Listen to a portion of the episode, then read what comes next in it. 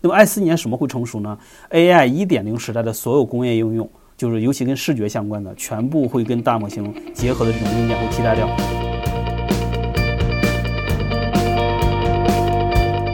就微软现在还在谈 Copilot 这个概念，本身还是还是说是把大语言模型作为一个辅助，然后原先的那套工具作为一个主导逻辑，这个思路错的，让一个没有灵魂的东西去指导一个有灵魂的或者有这种思维和有意识的东西。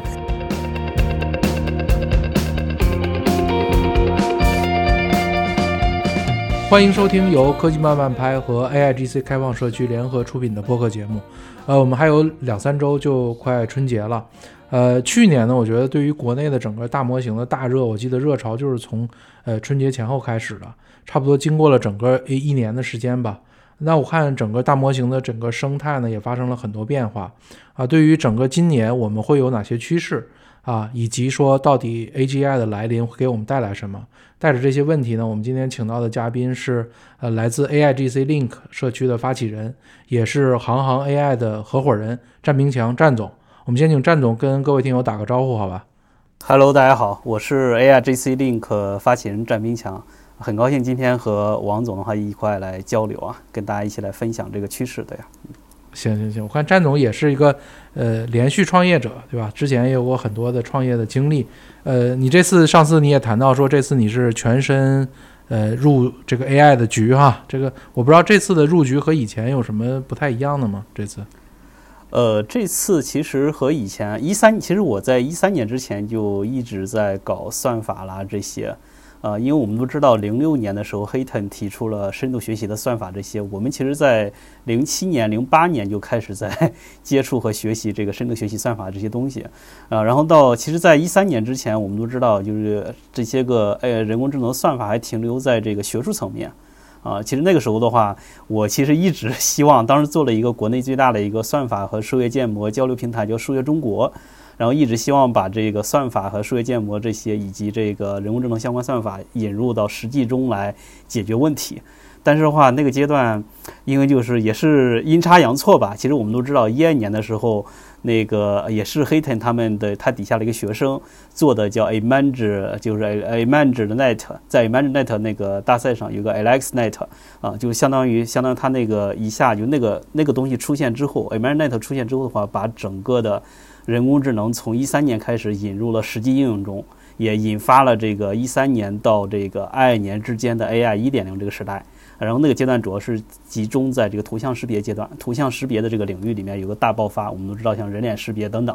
但是但是在那个一点零阶段还是偏向一种就专业场景的一些个小场景的这种解决，还没有到一个所有人都可以参与进来这种大的人工智能时代。那么今年最大的一个区别就是去年在爱呃应该是前年了，就是二二年的这个十二月一号，国内时间的十二月一号的话，就是 ChatGPT 发布之后，然后所有人感受到，哎，这个新的时代真的来临了。我大概是研究了三个月以后，我发现，在我们在一三年之前设想的很多东西，在这个时刻基本上都实现了。那我觉得这个东西，其实我们以前设想是让人工智能真的改变所有人的生活。那么现在已经实现了，所以我从那一刻，大概在今年的三月份和四月份的时候，然后研究了几个月之后，就准备就 all in 进来了，是这样一个机缘，对啊，嗯，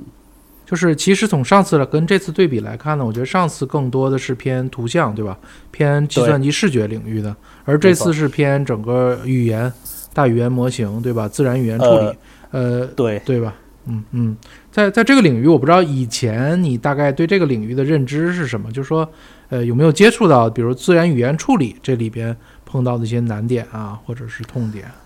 呃，以前其实自然语言就是传统的机器学习 NLP 那一套，其实最大的问题是啥呢？最大的问题是每次训练，就像 GPT 一点零时代是一样的，每次训练都需要就是从零到一去训练，这是最大的问题啊。就是说，你每接触一个新的场景，都需要首先第一经历三步，第一步是把数据准备数据。第二步是训练数据，第三步才能把这个模型用去去解决问题。但是这个模型它适应的场景是非常有限的，呃，基本上是不具备泛化能力的。那么的话，现在其实大语言模型解决最大的一个问题就是，它通过预训练的机制，一方面你在使用它之前，不需要再从零到一再去训练它，不需要准备数据啊，不像我们以前就是每做一个新的模型都需要大概三个月时间，这就是准备数据和训练数据才能得出一个适应场景的一个模型出来。哎，现在就是说你不需要任何准备，直接可以用，这第一个变化。第二个变化什么呢？第二个变化是在于它的泛化能力。以前我们其实对一些个小场景。小场景的这种泛化的话，就是说这个小场景，其实就是说我针对这个场景去训练一个，针对那个场景去训练一个，它是这个场景的模型和另外一个场景模型是不能通用的。但现在这个大语言模型时代，它最大一个区别就是说，哎，我这个大语言模型训练出来之后，那基本上百分之八十的可能我这个场景都是可以覆盖的，这是跟以前最大的区别。好，以前就是说我们只能适应小场景，哎，现在就变成一个它是通，所以它叫通用模型。啊，以前可以称之为更，如果说再用现在的话术来说，叫专有模型或者专家模型，可以这样来分别，对啊。对对对，我觉得这次反正确实大家都感受到非常大的不同啊。呃，咱们呃先可以沟通第一部分啊，比如说呃前两周呢，你刚才也组织了一个大会。对吧？这个 AIGC Link 的一个大会，我看来了很多的这个朋友和专家，然后大家一起沟通啊，讨论。呃，我看战总你也在会上分享了关于呃二零二四年的十个比较大的一个预测。啊，我觉得这些预测结果呢，我回头可以放在 Show Notes 里边。然后我觉得很多。不了解的听众呢，大家可以先去看那些内容。今天我们并不是主要把这个内容再回顾一遍，而更多的是说，我们希望这些预测大家来聊一聊，就是针对这些预测，到底大家呃看到了什么，分析的思路是什么？就好像说我们预测这个气候变暖，对吧？那可能看到南极的冰川呃在融化，可能大家会看到一些东西。所以这个是可能我们今天想主要沟通的几个内容哈。呃，第我觉得第一块的内容可能是这样的，就是在预测里边，我看很多的。方面啊，比如说您谈到的，呃，关于多模态的成熟，关于呃大量的硬件和这种大模型的结合啊，以及这种具身智能的应用，然后给整个工业或者我们机器人或者这种呃整个这种软硬结合的这种生态，可能带来了很多变化。我看好几个预测都是跟这个相关的，您能不能分享一下？就是说，呃，看到了一个大概什么情况，或者什么一个分析思路，让你觉得在这个领域上会有一个大的进展？呃，因为是这样的，就是说这个是要首先是结合一个多模态，因为多模态现在出现，其实，在大语言模型在二三年的一年的发展是围围绕语言展开的，就我们的说话和语音这种方式来展开交互方展开的，但是对于图像和这个视频这块的理解还没有进入一个大爆发期，这也是为什么大多人还没有感受到的一个很重要原因。这第一个，就在这是二三年的情况，那么进入二四年之后。在二三年的年底，大量的这一种就是多模态的应用开始爆发啊，从谷歌的 Gemini 到这个再叫 Open OpenAI 本身的这个 GPT-4 Vision，这些都已经让大模型对于处理图像识别和图像理解的能力的话，得到一个非常大的释放。那么这些能力如果和硬件结合，它会发生什么化学反应？它的化学反应在这里。我们以前在用 AI 一点零时代构建的各种的工，不管是工业应用还是说是各种的硬件应用，我们以前要构建那那样一套这个智能的一个硬件的时候是非常麻烦的，因为你从训练、数据准备到训练到到整个的一个处理过程，这个工程量是非常大的，而且非常麻烦。但是大语言模型出现之后，它在多模态方面，比如说对于图像的识别能力、图像的理解能力，使得这个就是说，大家大家在做一个硬件的一个设备的时候，我只需要把硬件的这个接口、单片机的这个接口和这个大模型那边处理复杂业务流的接口连接起来，你就花很低的成本就能构造一个硬件、智能硬件应用。这是跟以前最大的区别。那么里里面体现的差异下差异性在哪里呢？差异性是在于，现在结合大模型去做硬件方案的成本会可以说是已经砍到这个骨折，价格这个成本已经降到骨折了。以前我们可能要搞那么一套应用得几百万上千万的一个投入，那么现在其实搞这么一套应用可能几万块钱几十几万就搞定了。这是带来一个大的一个前提。就是说，为什么包括这跟去年大模型进入大爆发也是一样的？为什么去年的话大模型进入这么一个大爆发？因为 GPT 三点五给大家所有人构建了一个基础，就是你构建大模型获取数据的门槛降到零了。所以所有人大多数市面上百分之八十的大语言模型的数据都是来自于 G P 四蒸馏出来的。那么来自于蒸 G P 四蒸馏，以前哎这以前你要准备这些数据是需要人工去不停的标注，经过一年两年的标注。那么现在用 G P 四直接可能几个几天或者几个月几个礼拜就搞定了。所以这是带来一个变化。那么对于我们训练大模模型也产生了一个质的变化。这是这里面作为体现什么？体现成本降低了。那么从二三年到呃到进入二四年之后也是一样的。大模型和硬件结合，也会使得智能硬件的这个解决方案，它的这个整体的一个，就不光不光是呃，不光是呃，不光是这个像消费级硬件，还是这个工业级硬件，或者是人具身智能这些的话，就是说和大模型结合起来之后，它的构建成本要要比以往要降低非常非常多。我们我们拿这个具身智能来说，以前我要构建一个机器人，我需要把这个机器人在一个特定的场景里面不停的去训练。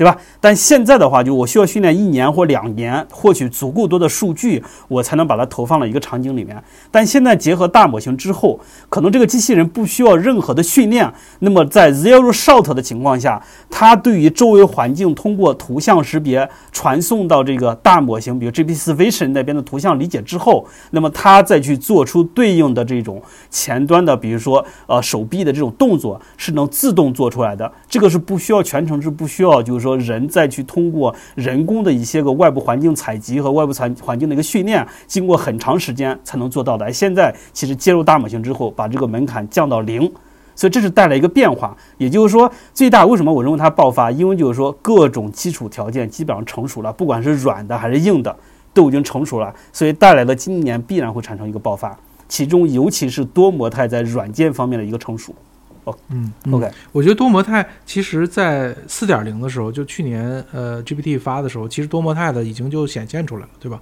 当时读这个图片什么的就已经能看到了。呃，但是我觉得就是说，以前我感觉上工业的很多智能，它是依靠这个 IoT，就是传感器等等的这些能力去来识别的。但是呢，我觉得跟大模型这个好像还是两个思路，就是跟我们通过读图像，就有点像我们人的眼睛去看东西，而好像是说，呃。不再走原来传感器这条路，我不知道这个是不是就像那个自呃自动驾驶汽车似的，它其实走了两个路，而现在是说更多的这种工业界的机器人，它应该走向这种以视觉为方式的这种呃训练啊，或者这种模拟，是这样的吗？呃，没错，就是说以前的话，其实很多的工业的这种就是机器人的话，很多走的是那种雷达或传感器这种。这种的话，其实有一个弊端。我们拿一个自动驾驶，像特斯拉汽车来说，特斯拉的话，它因为用雷达来识别前方，那么它对于前方的它它识别出来只知道前方是一个障碍物，但并不知道它是一个石头，还是一个比如说一个呃就是妇女带一个小孩。那么的话，这个时候对如果它变成一种图像识别的话，那就会使得它对于识别前方的障碍物更精准。从而的话，当他去碰到这种情况的时候，如果前方石头，如果有一些突发情况，他可能撞到石头上来，避免更大的一个财产损损失。如果是前方一个大人带小孩的话，那那么他可能会转向另外一个方向，对于前方的识别会更精准。所以这是必然是带来一轮新的一种变化。那么这是具体直观的感受上，我们再从这个比较就是说细的一些技术方向上来看。其实传感器这些东西的话，就是说原先，比如说我要构造一个硬件的这种，就是说整个的一个中控系统，那么我要在中控系统里面，就是边缘设备里面要装一个对应的一套算法。一般的话，我们要构建其中的一个算法，比如一个特定场景的识别算法的话，可能一般要做这个算法需要很久，或者三四个月，或者甚至半年时间。那么现在接入大模型之后，其实把这一步的工作基本上就省掉了。你只需要不停的去 DIY 这种各种硬件，然后把它就是相当于把这个数据全部传到大模型上。因为现在多模态可能更多是在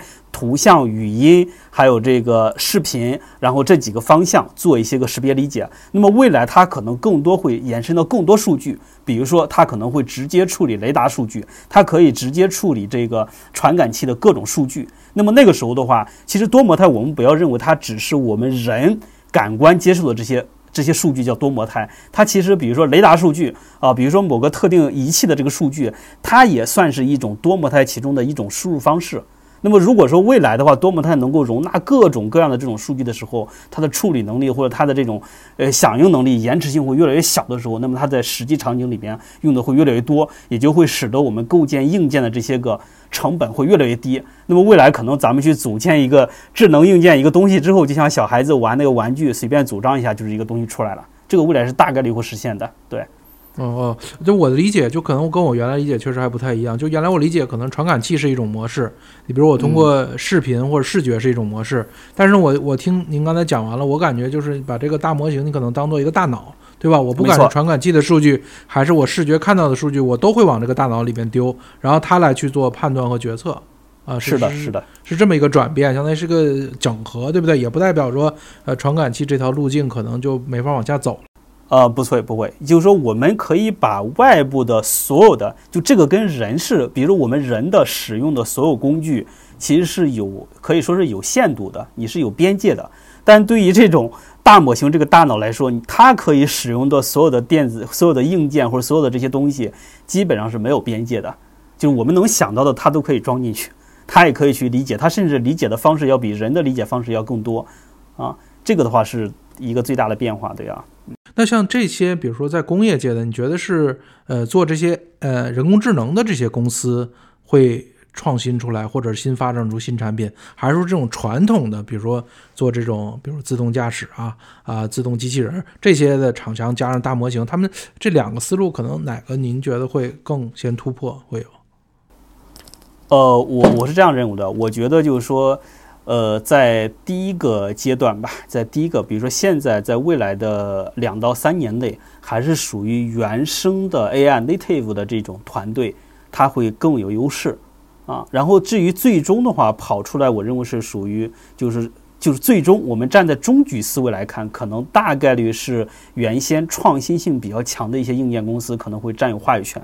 但在早期的时候，AI native 的这些公司，他们会跑出一些个公司出来。那么未来的话，就是说，可能原先的这种这个原先硬件公司，他们可能现在更多是一种观望状态，或者说观望的话，就是看看大家能做出什么。但是对于这里面，所以说就给了我们新兴的这些 AI native 的这些公司一些机会。那么的话，如果他们直接上来就做了，其实就没有这些个创业者机会了。因为，因为我在想，就是说，假设我是一个做硬件的、传统的做自动的处理的机器人的，可是我现在去用大模型，我也不知道它能做什么，因为它还是语言处理嘛，对吧？在视觉这儿，我觉得还是呃相对弱一点。你比如说，我们现在是可以处理图片，但是我们很多到工业界，它其实我理解是要处理一段连续的视频或者是一个连续的图片。我觉得这些能力，感觉我今天在 GPT 啊，或者是 Gemini 上，我没有看到更好的处理。当然，也有人现在传言说已经这个。包括 GPT 已经把什么 You YouTube 上的视频已经可能都读了一遍或者学了一遍，那至少好像在视频领域没有特别明显的进展。我不知道您看到的是是这种情况吗？呃，视频这块的话，这样的视频目前其实用 GPT 四 Vision 的话能够做初步处理，但是还有点绕。但是就是说，我们反正预计到今年 i 四年今年吧，就是 GPT 应该会出现这种原生的视频处理的一些个模型会出来。啊，因为视频处理的话，它对于 GPU 还有这种硬件的要求比较高一点，所以的话，后面这个对于占用资源也比较大啊，所以我觉得出来的可能时间会延后一点，但这个东西的话是必然一个趋势，就二四年这个问题大概率会解决掉，对，啊。哦，那您这还挺乐观的。我感觉视频，感觉是下一个跨度的东西啊。我感觉就是这个，好像我们今天刚对语音啊、文字啊，然后图像，可能如果视频它其实是一个综合性的东西。我不知道到时候它是一个，比如说会会拆解开看，比如说我是当，比如我把视频拆成一帧一帧的图片去看，还是说我把里边的语音提取出来再做语音分处理，然后再转文字，那这个效率我觉得会比较低啊。就是按照现在的模式啊，就是从视频的角度。呃，对，它会两，它会两个维度吧，就是说一种维度，就是说说白了就是原生的基于视频的那种数据流处理，就说白了就它就不会去，呃，你比如说像语言，像那个咱们拿大模型来说，就是语言类大模型，它的那种语言空间的这种到向量空间的映射的思路，其实在这个图像里边，它用的是去噪的那套逻辑，可能在视频里面是另外一套逻辑，它的逻辑完全是不一样的。处理逻辑是不一样的，所以这个可能是未来就是说会有一些新的一些算法在里面产生一些新的作用啊。就是我们如果说用，嗯，并不是简单的把模型拆不是拆开，对吧？不是是不是不是它不是拼凑，不是拼，对拼凑，因为它的这种延迟性很差嘛，就是所以延迟性这个问题是一个很大的问题，对啊，嗯。对呀，对对对。然后呃，我不知道，就是说，比如说在硬件领域啊，因为这次咱们突破的主要是大模型嘛，或者我们的头脑，刚才讲的，我们把大模型当做头脑，可能这个方面是比较突破的。但是你像机器人，或者到了这种。呃，这种工业的设备，其实它还涉及到本身，你比如说机械层面的，比如在物理层面的这些操作。你比如说，你就算你知道拿一个东西，你的准确的控制，对吧？你对机械的控制，在这个层面，我我不觉得最近有什么大的突破哈。我不知道，就是当然你大脑也许极度发达，但是你可能你还是手笨、手忙脚乱，就是手脚还是不灵。这个会不会有这种问题？还是解决不了实际应用的问题啊？呃，这块其实是这样的，这块其实前段时间不是像那个阿罗哈啊，就是 Mobile 阿罗哈国外的那个项目，就是属于呃斯坦福开完全开源的那个机械手臂的项目。其实它其实已经提供了一个初步的思路，比如说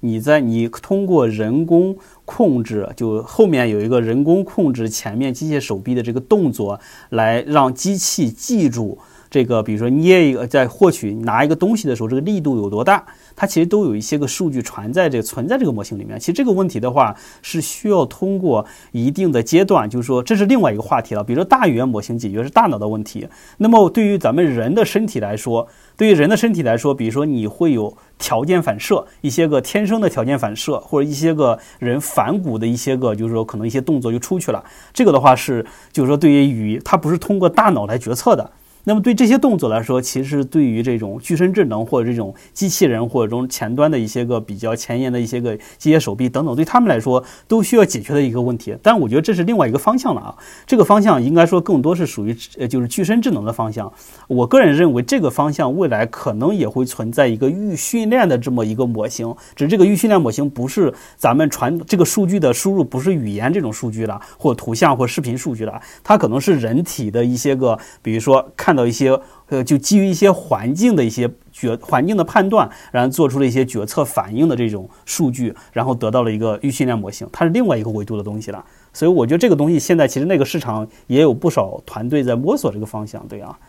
嗯，就是这个模型其实和我们传统这个 transform 模型啊，或者以前这个还是不一样，肯定是不一样的，对吧？啊，不一样。其实它有点像这这人类的肌肌肉记忆，对吧？就是说一般对对对，肌肉记忆。是的，他要他要通过对他要通过分析，就是说这个，比如说他需要可能对于环境感知啊，对于这种就是说一些个外部的一些个，不管是什么湿度、温度等等各种数据的一种感知，可能要做出相关的就是自然反应，可能不需要大脑决策的那种反应。对，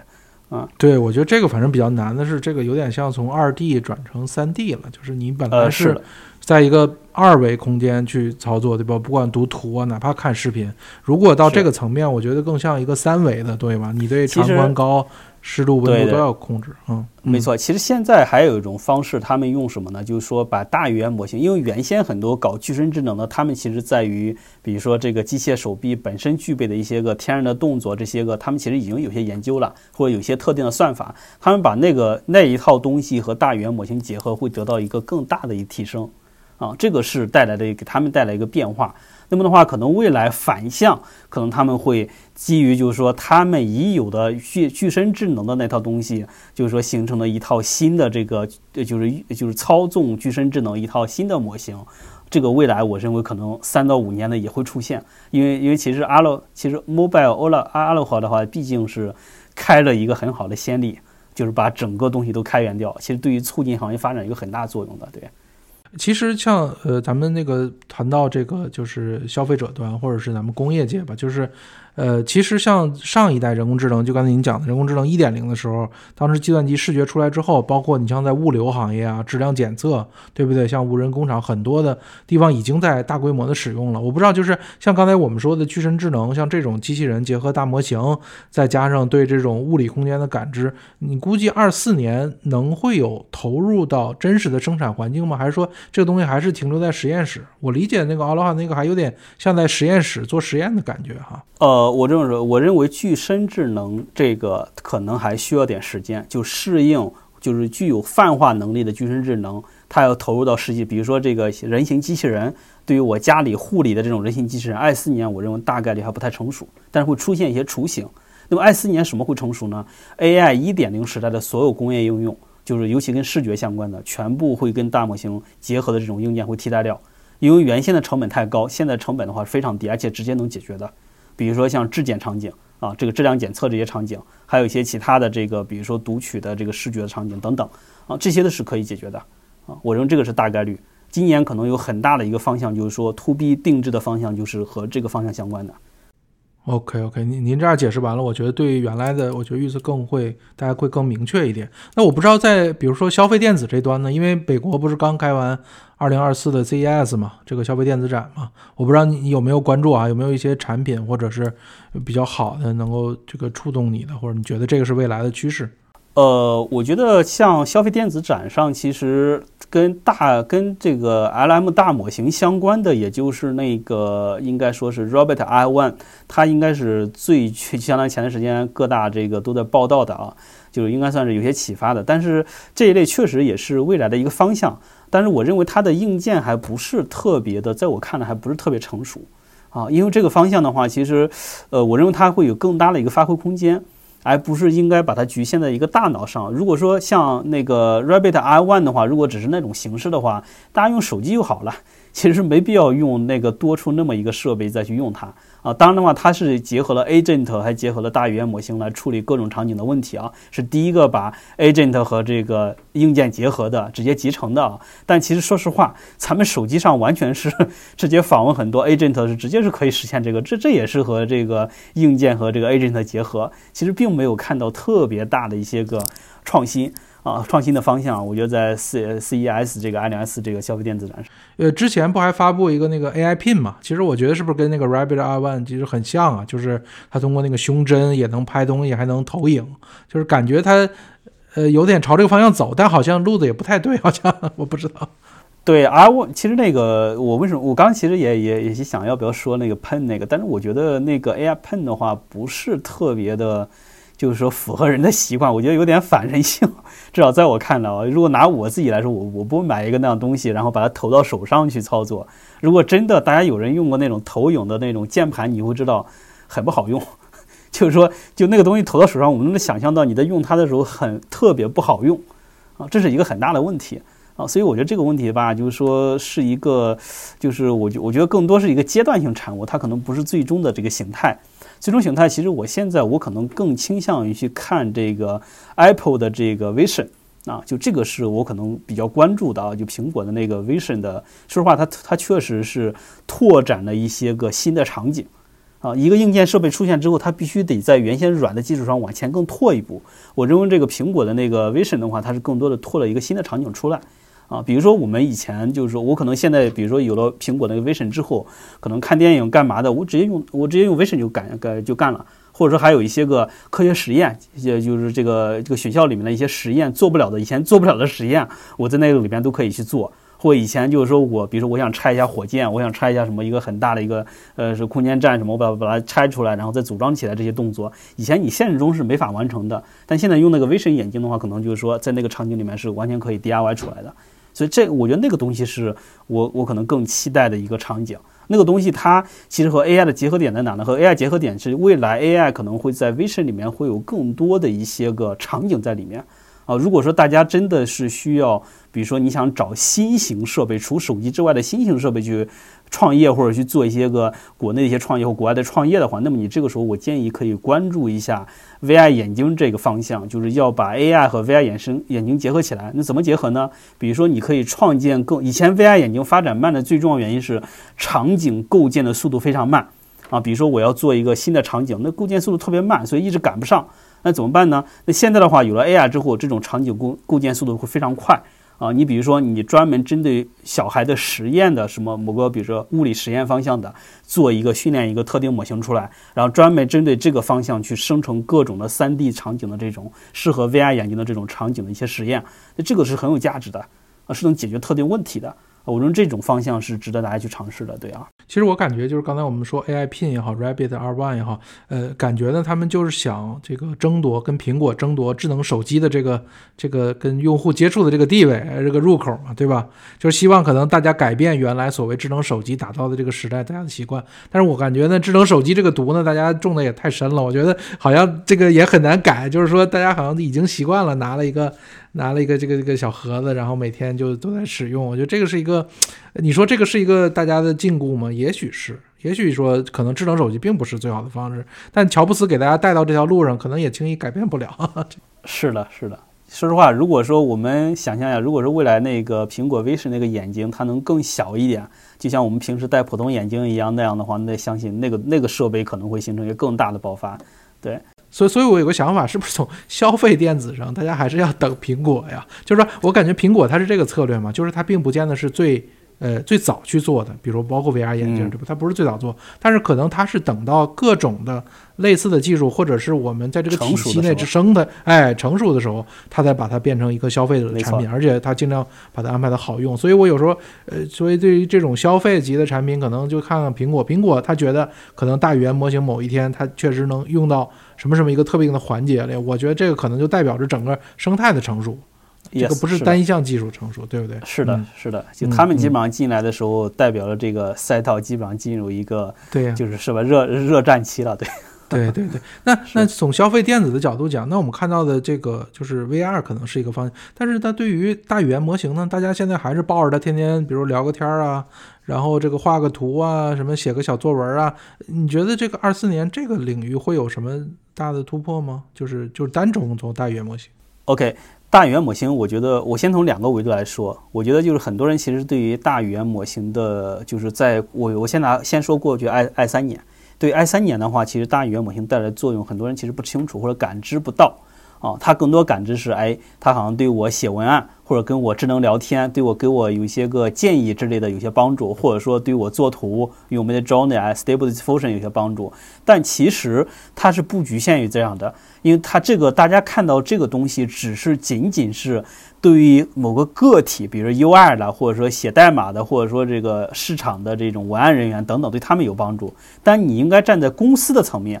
那么大语言模型在二三年其实对于很多公司来说产生了很大的一个变革。比如说，对于很多公司的客服部门，直接就替代掉了。以前原先客服以很多公司需要一百多个客服、两百个客服，甚至有的公司，比如中这这个大的银行啊，需要这个两千多个客服。那他用了这他用了大语言模型这套客服解决方案之后的话，基本上原先的人就基本上开掉了，只剩下百分之十左右的一个客服人员。这是带来一些个巨大的一种，就是我们工作岗位的重新的一种迁移。那么的话，这是带来一个在公司组织架构层面带来一些变化。我们要看到未来三年这种变化会越来越深入、越来越深彻、越来越明显。就是凡是公司里面能用大语言模型替代的场景，基本上都会替代掉。比如客服，比如比如说纯线上销售，比如说还有写代码的百分之八十的这种工程性代码，可能这类的岗位或这类的工作内容都会被大语言模型 AI 给干掉啊。所以的话，我们要看着这种趋势，这第一个。然后第二个，进入二四年之后。那么对于我们所有人有什么带来的一些个，就是说带来一些个变化和影响有哪些？首先说大的前提，因为大语言模型，我认为二四年有几个带来几个重大的一个影响。第一个就是多模态的成熟，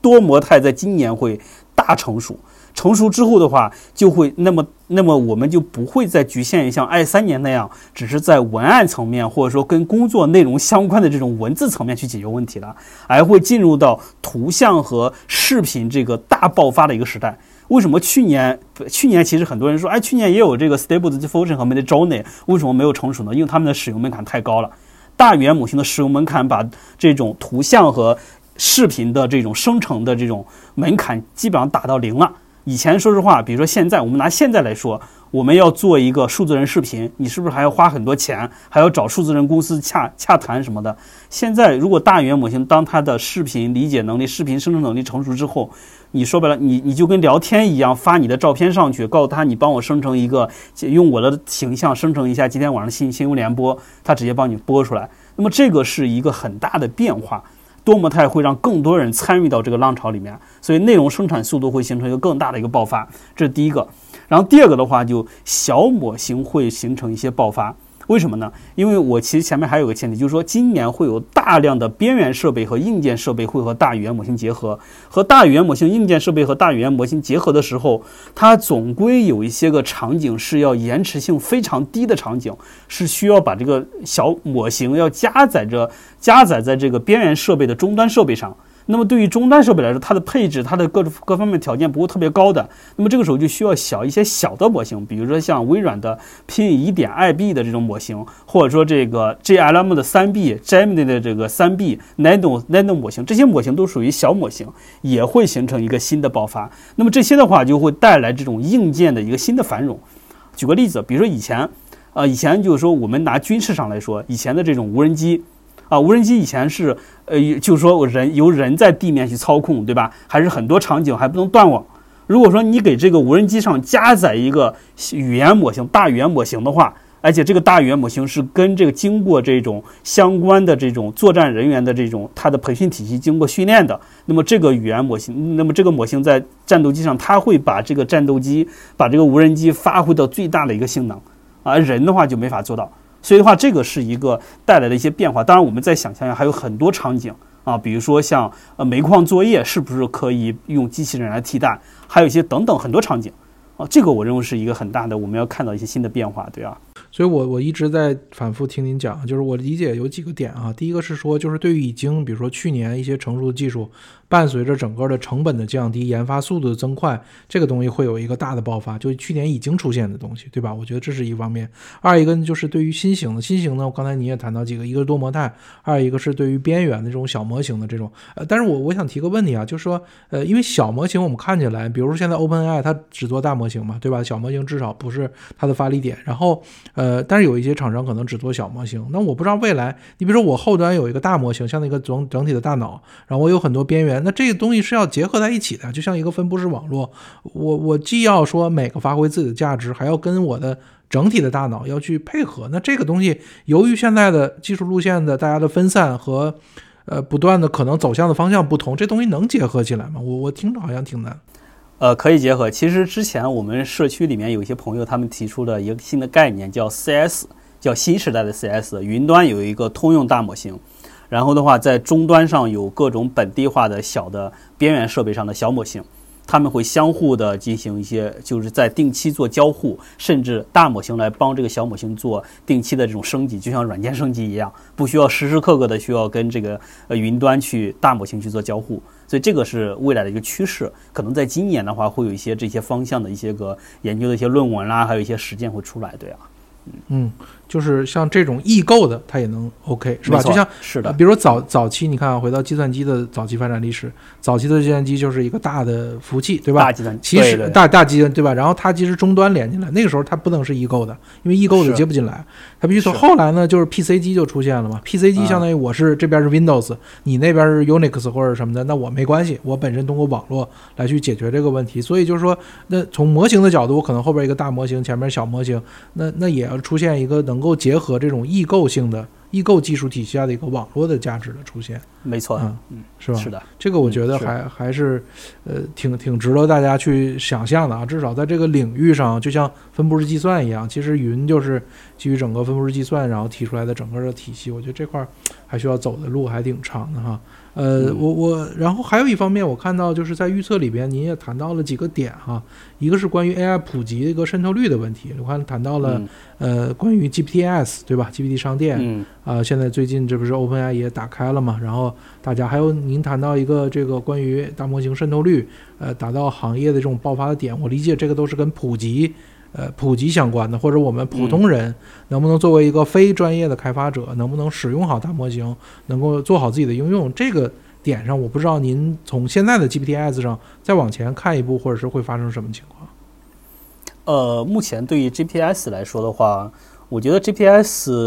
呃，这样说吧，GPS 可能当前还处于一个。就是没法到一个大爆发或者让能吸引进来新流量的这样一个阶段，我认为还做不到。就是如果说是要形成一个大爆发，必须是得到这个硬件的一个特定的一个现象级硬件出现之后，才能形成更多的用户和进入大模型这个生态里面。那么的话，我其实说的那个临界点，就现在可能也就百分之，可能美国那边大概能到百分之十几吧，可能还不到百分之十五。那么的话，国内其实这个普渗透率很低的啊，可能就百分之三五的样子啊。这个渗透率指的是是什么？是指的是普通用户使用大模型的百分比吗？还是呃，就是呃是这样，就是普通用户就相当于已经使用过了，而不是听过的。啊，就使用过这个，那就是使用过大模型。那百分之十，你的意思是说马路上随便抓十个人，里边有一个用过，是是能达到？美国那边，美国那边是这样的。那美国那边，那中国呢？中国你国内的话也就百分之三到百分之五，最多啊，百分之。我觉得都，我觉得到不了。你去马路上随便抓一百个人，里面 三个人用。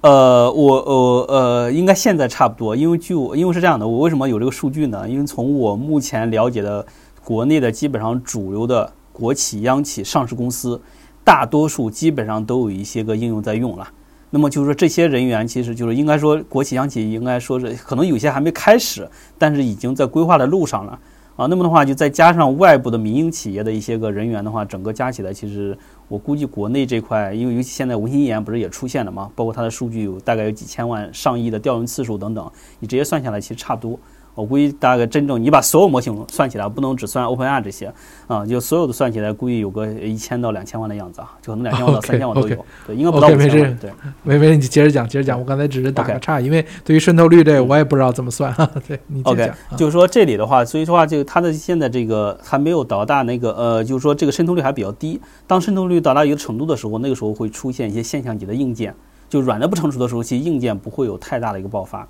啊，就是说，当这个软的到达一定程度的时候，硬件才会进入一个新的爆发期。那么这个的话，时间的话，我觉得也就是在我个人判断，大概在 i 五年之前啊，或者说最晚到 i 六年，会有一些现象级的硬件出现。对，那个时候才会形成一个大爆发。那么 GPTs 的话，可能对于当前的 OpenAI 本身内部的流量是一个很大的一个所，它相当于是开放给的外部的生态的这些个创建 A B G P S 的这些创作者。这是带来的一些个相当于生态的一个外延，但但这个东西的话，还是局限在 OpenAI 他们本身内部的生态里面，就没有带来外部的这种用户的涌入，啊，就是说还是属于内部的这种用户的这种流量分配。啊，所以这个我觉得还没有产生一个很大的一个就是爆发点，除非比如说或许有人会做出一些个 GPS 很非常好玩的 GPS 能破圈。但是目前还没有看到特别能破圈的 GPS。对你就是我，我再理解一下，就是说你觉得 GPS 没有破圈，是因为你 GPS 所有用的东西还是它自己的呃 OpenAI 的大语言模型，以及它自己提供的那些原来的 plugin 的那些能力，而没有超出这个范围，是吗？因为最大的问题是啥呢？我跟你说下最大底层的问题啊，底层的问题是因为我们如果知道的话，OpenAI 这个 ChatGPT 这个模型，它的性格是 INT 节。就是说，INTJ 这种性格，就是说，其实，其实人是需要社交娱乐的。那么你在 INTJ 这个上面，就算你再怎么 DIY，它也很难去构造出一个，就是说能给你像这种就是社交你需要的社交诉求的那种的一个性格，这非常难的。那么可能在 AGI 的时代，通用人工或者下一个版本的时代，可能你要构造不同性格就非常容易了。但在至少在 G P 四这个版本下，是很难做到的。那么的话，你在这种场景下，就是说，你就很难做出一些非常好玩，甚至娱乐性质非常好的一些，就爆发性非常好的一些应用，啊，所以的话，就是说，其实，其实人和人，其实人的这种要到达这种用户量非常大的话，必须要上面就是有一定的这种社交属性和娱乐属性在里面，否则的话，就是因为每个人对社交娱乐都是有需求的。但就可能对于有用，哎，现在 GPS 上面的大多数应用都是围绕着有用和有价值展开的，围绕着使用展开的，就更多是跟工作相关的。其实就是说，现在做文字工作的到底有多少？其实非常少了啊，或做内容工作的其实有多少？非常少的。所以你会发现 GPS 上，呃，为什么其实那个谁，那个奥特曼其实也一直一直在担忧。你你你要是观察，你会发现 GPS 商店里面应就是类别最大的一个是哪个呢？是女朋友。对吧？是那个 Go Friend 的这个这个类别，去创建这种各种 Go Friend 的女朋友的这种 GPS。那么的话，就是说这个东西说明它是有巨大的发挥空间的。如果说未来的话，它的性格就是 G GPT 的这本身的底层的性格能达到一个就是随时切换的一个程度的话，那这个东西可能会有更大的一个爆发啊。所以说，这是我的一个看法，对。OK OK，我觉得这个底就是我刚可能理解了，就是说这个底层的意思是说，你觉得要破圈，这可能得像像类似抖音啊什么这种，就是走这种娱乐性质的，是吧？这个可能才吸引的用户会会更多，对吧？但是对 GPT 本身呢，现在它的基础性格呢，更像个理科生，是吧？理工理工科的，对吧？不错，不太具有这种娱乐精神，应该比如说应该通过一个网红和娱乐明星，然后训练出来的可能会更更好一点，是吧？啊，对对，你就像回答来说，咱们就说个呃题外话，拿回答来说，就是那个像 Cloud 在拒绝你的时候拒绝的很委很很这个委婉嘛，然后 GPT 在拒绝你的时候拒绝的很直接，就让你哑口无言这种，对。这些细节了，对，嗯，这个其实可能跟我们倒是第三趴那个问题有关啊，就跟 AGI 有关。其实，这也是，如果现在你比如说 OpenAI 它照着 AGI 走，它这个底层性格它能改得了吗？这个东西它能做出说一个千人千面，说，呃，我我告诉他是什么就是什么，还是说它有固然有它的所谓性格特质，就跟咱人似的，你有你的基因的问题，这东西你改不了。呃，可以的，可以改的。AGI 时代是可以改，因为 AGI 是具备自我进化能力的，它具备进化能力。你如果说是它进化变得可控的话，那么这个肯定是能实现的。所以，呃，从呃 GPTs 来讲呢，我觉得它其实。呃，原来其实咱们回到这个，咱不说娱乐了啊，咱就说回到工作这个领域来。呃，其实原来大家有很多所谓的低代码的工具，对吧？或者是呃，现在呢，我觉得它就更朝向一种无代码的一种方式去走。所以我不知道在，比如从呃开发者，我觉得你肯定也拿 GPTs 做过自己的小应用哈。就是你去做的时候，你觉得这种方式是趋势吗？就说这个东西，就是我就不再需要代码了。是这样的，我认为代码这个东西吧，就是说它不会消失。它可能会换一种形式，可能未来对于只是说是不需要什么代码了呢？不需要这种工程性的代码。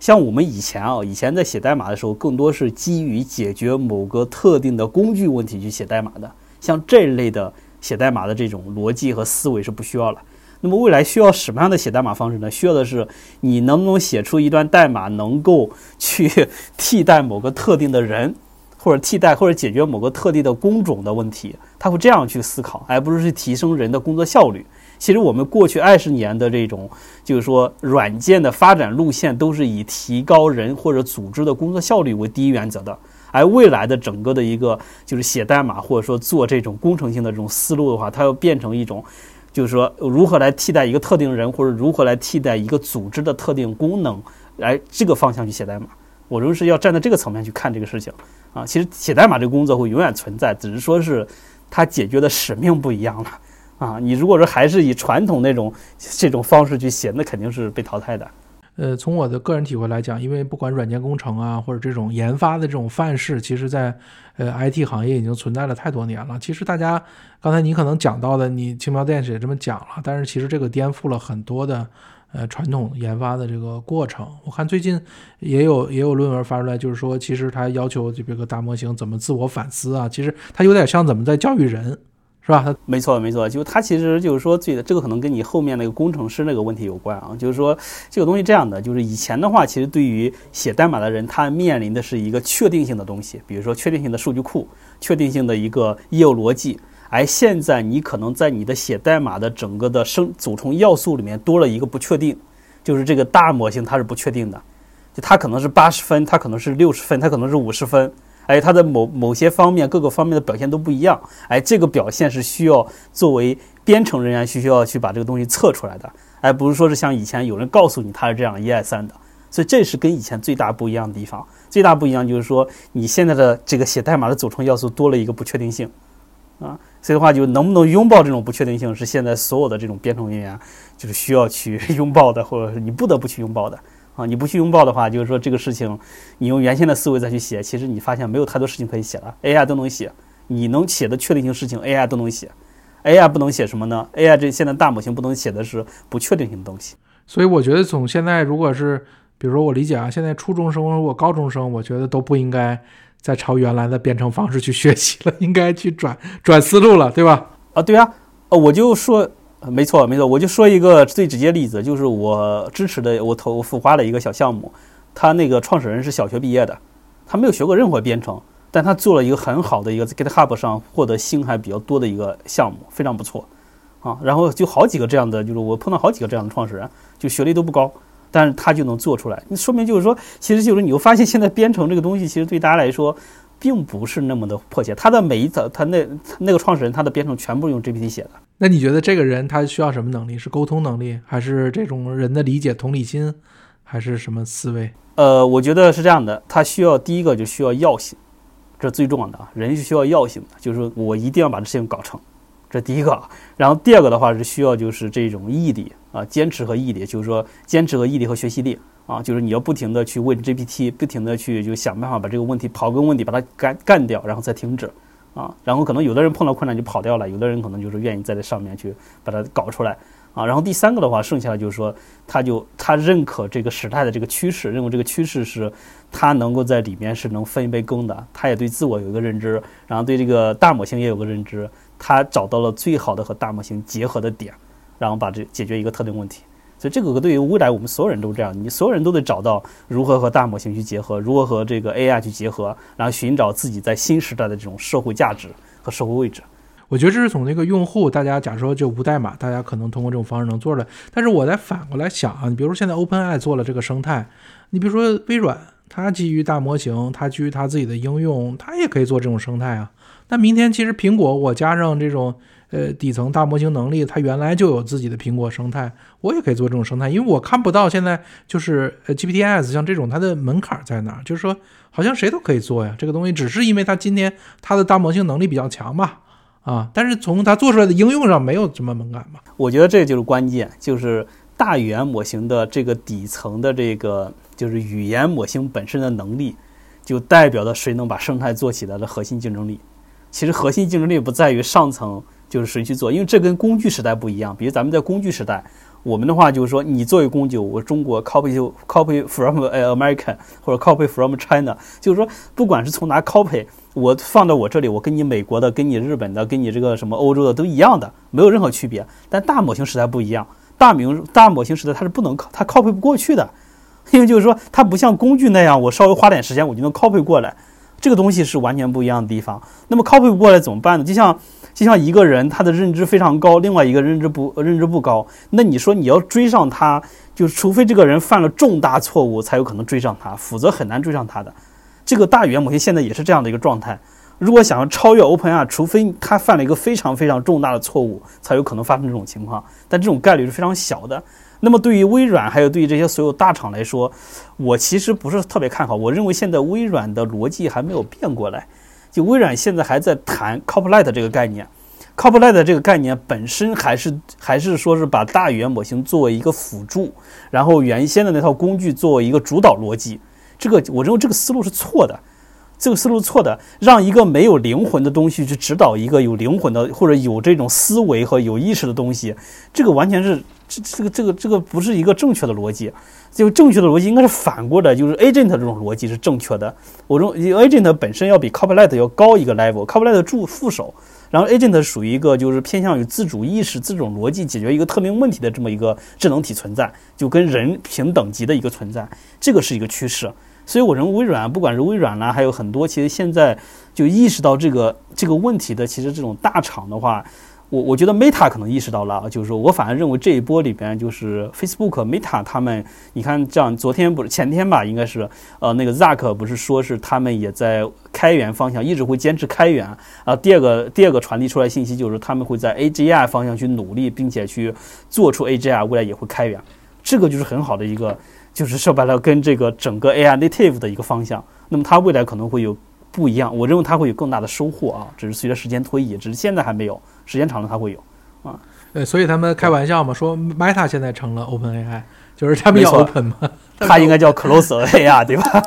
OpenAI 应该叫 Close AI，对 对对对。所以就是说，在这个话题上，我也感觉到你的这个思路哈，就是说，我觉得就如果是以 AI 为为基础去做的话，那就我理解这就是 AI 原生了啊。昨天大家对 AI 原生的理解不太一样，就是现在 Copilot 这种模式应该还不算是一种 AI 原生，还是在原有的对原有的基础上去叠加 AI 的能力嘛。这种 Copilot 就有点像当年就是传统的，就是传统的这种呃，就在九十年代传统公司说，哎，我在我的手机可以联网，和这个就是零四年那个和那个乔布斯发布了 iPhone 手机说，哎，我这个是。新一代的手机区别就这样区别啊，就是你不能说是 iPhone 手机，你拿功能上来拆的话，哦，确实这么就就这么回事儿嘛，大家都一样。但是你要拿思维来区别，它的思维是不一样的，就像互联网思维和传统的思维不一样。现在新新时代这种 AI 的思维和这种互联网思维又不一样，它完全是一个降维打击，不在一个维度上，也没法说是谁对谁坏。你比如互联网思维是信息不对称的一种，就是说工具思维。我通过一种就是工具，再通过信息不对称来解决一些更高效的解决问题，从而能够啊这个获取这个一些个呃就是阿尔法回报。那么在 AI 时代不一样，AI 时代是谁能造出一个跟人类或者跟某个特定场景这个意图对更能对齐的这么一个智能体，那么谁就能抢占这个场景的，就谁就能抢占这个场景吧。啊，那么这个的话就是说它的一个优势，对，所以这个是完全不一样的。对对对，我觉得这些大公司呢，其实说白了，他也不见得想不到，可能他确实也不好转，因为他还得卖他的 Office license 啊，对啊，那么多用户呢，对不对？他对他不颠覆自己的，没错，他不可能一他不他不可能上来就说，哎，我这个东西，呃，我这个这个什么，像你说的三六五这个东西有套件就过时了啊，然后它股价不跌死了吗？对吧？这个所以这个也不现实，他只能一一步步转，但是这个路径是这样一个路径。啊，路径这样过，当然不是说这些公司会死掉或者怎么样的，只是说是它这个东西吧，就是说它有一个就相对和绝对的一个这么一个情况，对吧？呃，我看到还有一个预测里边谈到了，其实是关于开源的一个问题。呃，我看你也谈到说开源的未来会追上整个 GPT 四的一个水平哈。呃，其实我觉得这个倒，嗯，我倒觉得非常同意啊。但是我更多想讨论说，就是在这波整个竞赛中，到底开源和闭源可能谁会呃跑得更快？啊，就因为这个是有争论的，因为可能在原来的所谓互联网行业里边，可能大家觉得开源可能会更有价值，比闭源走的会更远。但是可能在大模型的这个领域，可能很多人认为是闭源更有优势，开源反而是不具备优势的。我不知道这个你是怎么看的？呃，我是这么看的啊，就是我认为，如果说按照现在的大，我们不说通用人通用人工智能是相反的观点啊，我先说这个非通用人工智能现在大模型的这个时代。这个时代的话，我个人认为就是，这个就是开源要比大要比闭源的话要走的会慢啊，慢大概半年到一年的时间，这个是没办法，因为开源为什么呢？开源受制于数据获取的，它是要遵循开源规则，所以很多数据它是拿不拿不到的，是没法没法去训练的，所以使得它在泛化还有在很多方面的处理能力是不可能追上闭源的，这个是它的硬伤。然后基于这种，其实在国外开源社区也经常讨论这个问题，大家都大家大家都知道是这个问题，但这个问题没法解决，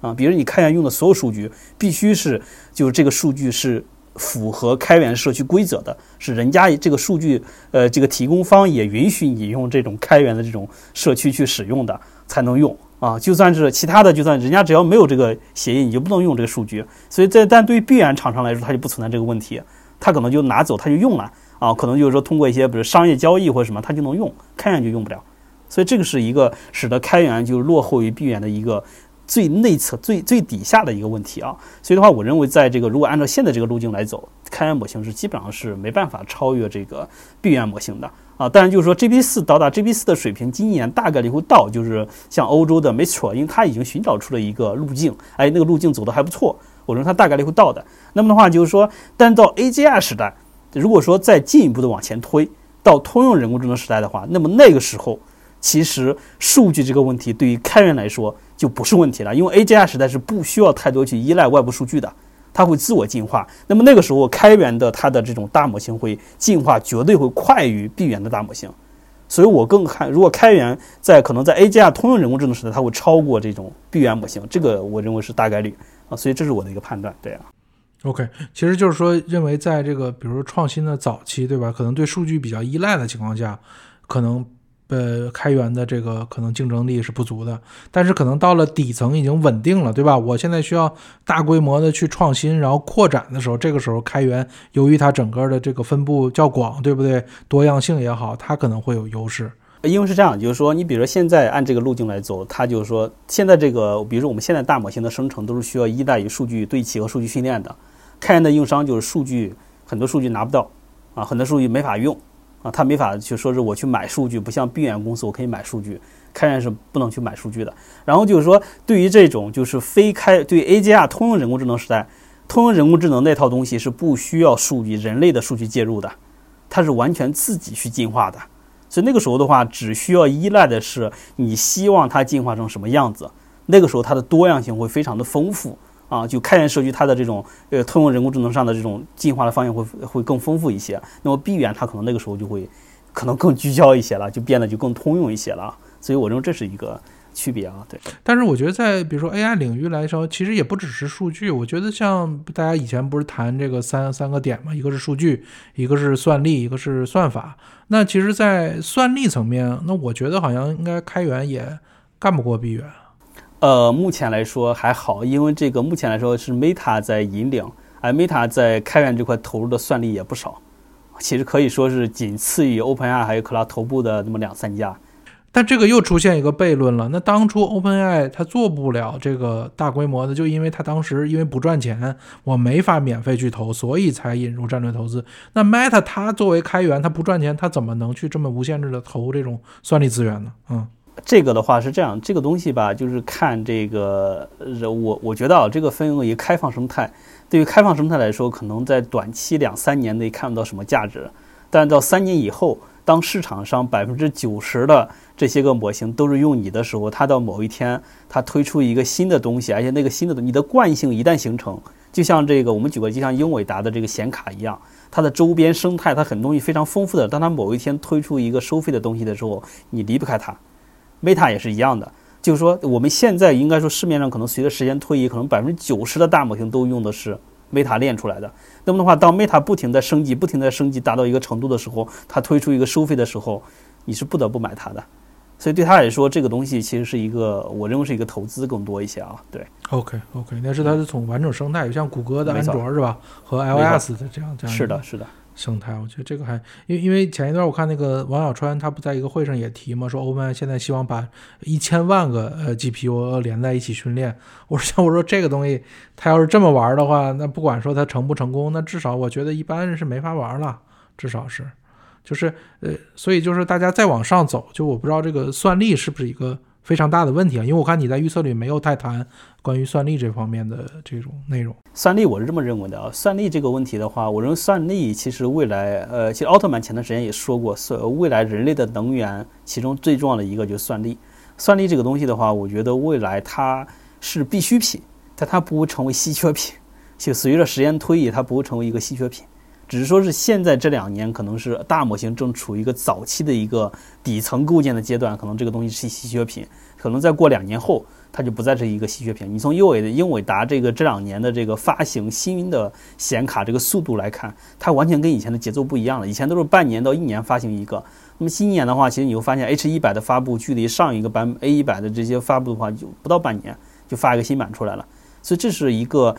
这是一个我认为是带来的一个整个的市场的一个变化。其实显卡这个东西未来大概率不是一个大问题啊，至少在我我我现在这样，包括拿国内来说，其实国内现在像升腾的一些系列啊，啊九我忘了是九 i 零还是九几零，就是它那个系列的话，基本上能达到 A 一百的百分之八十的性能。啊，可能就是在在训练层面应该是百分之七十左右，在推理层面应该是百分之八十的性能，所以的话，这个东西未来会就是不会成为一个大问题。我认为算力啊，对。但这个算力，我感觉啊，现在大家说它的差距还不在于单单芯片的这种算力，还是在于说，就是做了大规模集群之后，然后这个带宽或者什么一些限制，导致它无法进行大规模的计算。就好像说，我们现在去造一个 CPU，我能用于 PC，这没有问题。但是如果你去真一个造一个超级计算机，一个后台的主机，可能这个能力现在是。这个好像和英伟达还是有差距的，是吧？啊，对，就是国内是有差距，但是我认我认为这个东西慢慢会抹平。我就说一个，其实大家都知道的啊，但是就是说可能很多散户不太清楚的，嗯，什么呢？就是你像英伟达，它所有卡，其实每次在限购之前，英伟达对于限购，就是比如说美国政府发布一个禁令，禁令发布了之后，并不是当下立马生效的，生效一般需要几个月的时间，两到三个月的时间。那么这两到三个月里面是跟英伟达可以继续签约的，但凡你需要这个卡的话，你会在这两三个月跟英伟达总部会把这个约都签好，签好之后，英伟达会为在那个那个令写就生效之前的所有合约都会做交付的，它不会不交付的。所以你就想象，当一个新的芯片出现了之后，它始终会有一个中间这么一段时间是空档期的，所以始终会有一批人会签约的去拿到这批卡的。啊，所以这个的话，就是说，只是说是对于散户那些层面，或者很多炒卡的这些人，黄牛，他们觉得，哎，这个东西好像是这个可以炒作，这个口子风啊之类。其实市面上并不是那么的缺卡，啊。OK，就是就你会发现，就是其实价格也没有涨得特别离谱，没有大家想象那么的夸张。对呀，对。如果后后起之秀在一起了，那我觉得英伟达如果买了英英伟达股票就可以卖了哈，就是基本也到高点了，就是啊，对，差不多了，其实差不多了。你会发现，其实这个显卡其实到未未来，呃，我认为我始终还是认为，就算力这个东西吧，就是阶段性的，就确实是今年可能甚至今二四年可能还有一段时间紧张，就我认为过了二四年基本上就不存在紧张了。你大家就是说，你想想，对于这个 OpenAI，对于这个就是微软、谷歌、Facebook 这些来说，它要换那么几十万的 H 一百的这种卡，它不是说是就一年换一次，它不太现实嘛，它至少得两三年换一次吧，对吧？所以的话，我认为这个这个卡未来是不缺的啊，对。呃，这是这是关于算力的问题。我看就是在预测中还有一块，就是关于呃底层模型或者底层算法这块。我看，因为现在可能大家流行的是 Transformer，对吧？其实国内还有 RWKV 的模型。呃，刚才咱们也谈到了，说在多模态啊，包括这些呃可能具身智能等等方面会有新的模型。你认为在这个模型层面还会有大的突破吗？还是说大家基本会沿着这套模型的路子继续往下走了？呃，我认为模型的大的突破是朝着 AGI 的方向去走的，啊，要朝着进化的方向，啊，就是现在其实大语言模型，就是未来这个，比如未来的，我们用未来视角来看，未来当出现通用人工智能的时候，那么现在的大模型更多是一个可控的一个模型，啊，那么那个 AGI 的那种通用人工智能，它属于一个完全不可控的一个模型。就完全就是说白了，各种进化、各种方向走的这么一个模型，反而现在的这个模型会变得，我们会觉得它好像好像就是非常的听话啊，是这么一个变化啊。那么的话，所以从技术方向来说的话，其实这个前段时间 OpenAI 它的本身的其实已经透露出一些技术方向，就朝着这个 Q Star 类似于像这样的进就博弈论、博弈方向这个方向走。那么就是说，我们大概可以猜测到，就是大模型发展的进化方向是什么方向呢？就是就像围棋一样。我们以前比如下围棋，啊以前下围棋用 AlphaGo，AlphaGo 其实它本身是自我博弈，然后产生的一个智能。现在比如说像围棋的这种机器人，它能够用一个礼拜时间，然后不需要任何外界的人类数据介入，一个礼拜可以达到人类高端棋手的水平，自我进化。那么的话，未来是不是大语言模型只要算力足够的情况下，大语言模型在不需要任何外部人类数据的介入的情况下，它也通过一个礼拜能到达现在 GPT 四的水平？我认为这个可能是大概率在未来的几年会发生的。那么那个时候的话，就是应该是真的是这个方向，就是未来可能我们更多思考的是说，如何用一个在现在这个大语言模型技术基础上的一个更大的一个呃算法，更好的一个算法来迭代出很轻松的迭代出现在这样一个 GPT 四。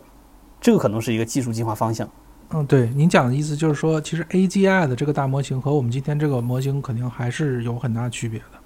当然，是吧？那就是这个模型层面，大家做底层算法，这个还是非常有不不断的这个潜力，或者是没错多样性。没错，没错，就是说，就像那个奥特曼前两天说的，就说微调，其实大家不要太多精力放在微调上了。微调这个事情，可能未来是不存在了。啊，就是可能现阶段是一个阶段性产物，但是未来可能这个东西是不太不太重要，对，所以我觉得我们可能更多要站在另外一个层面去思考它。哎，我觉得这个咱们沟通这第一部分，我觉得挺充分了。我觉得从战总这个十大预测，然后我们大概。汇总成了几个方向，我觉得整个差不多勾勒出整个咱们 AI 的大模型的整个的生态，包括从底层算力到模型，到应用，到普及，到呃方方面面吧。我觉得这个第一部分，我觉得就是呃，我觉得差不多内容。呃，我们呃第二部分呢，我们想可能沟通一下，就是跟呃工程啊，我们讲这个应用，就是具体咱们落地啊比较相关内容。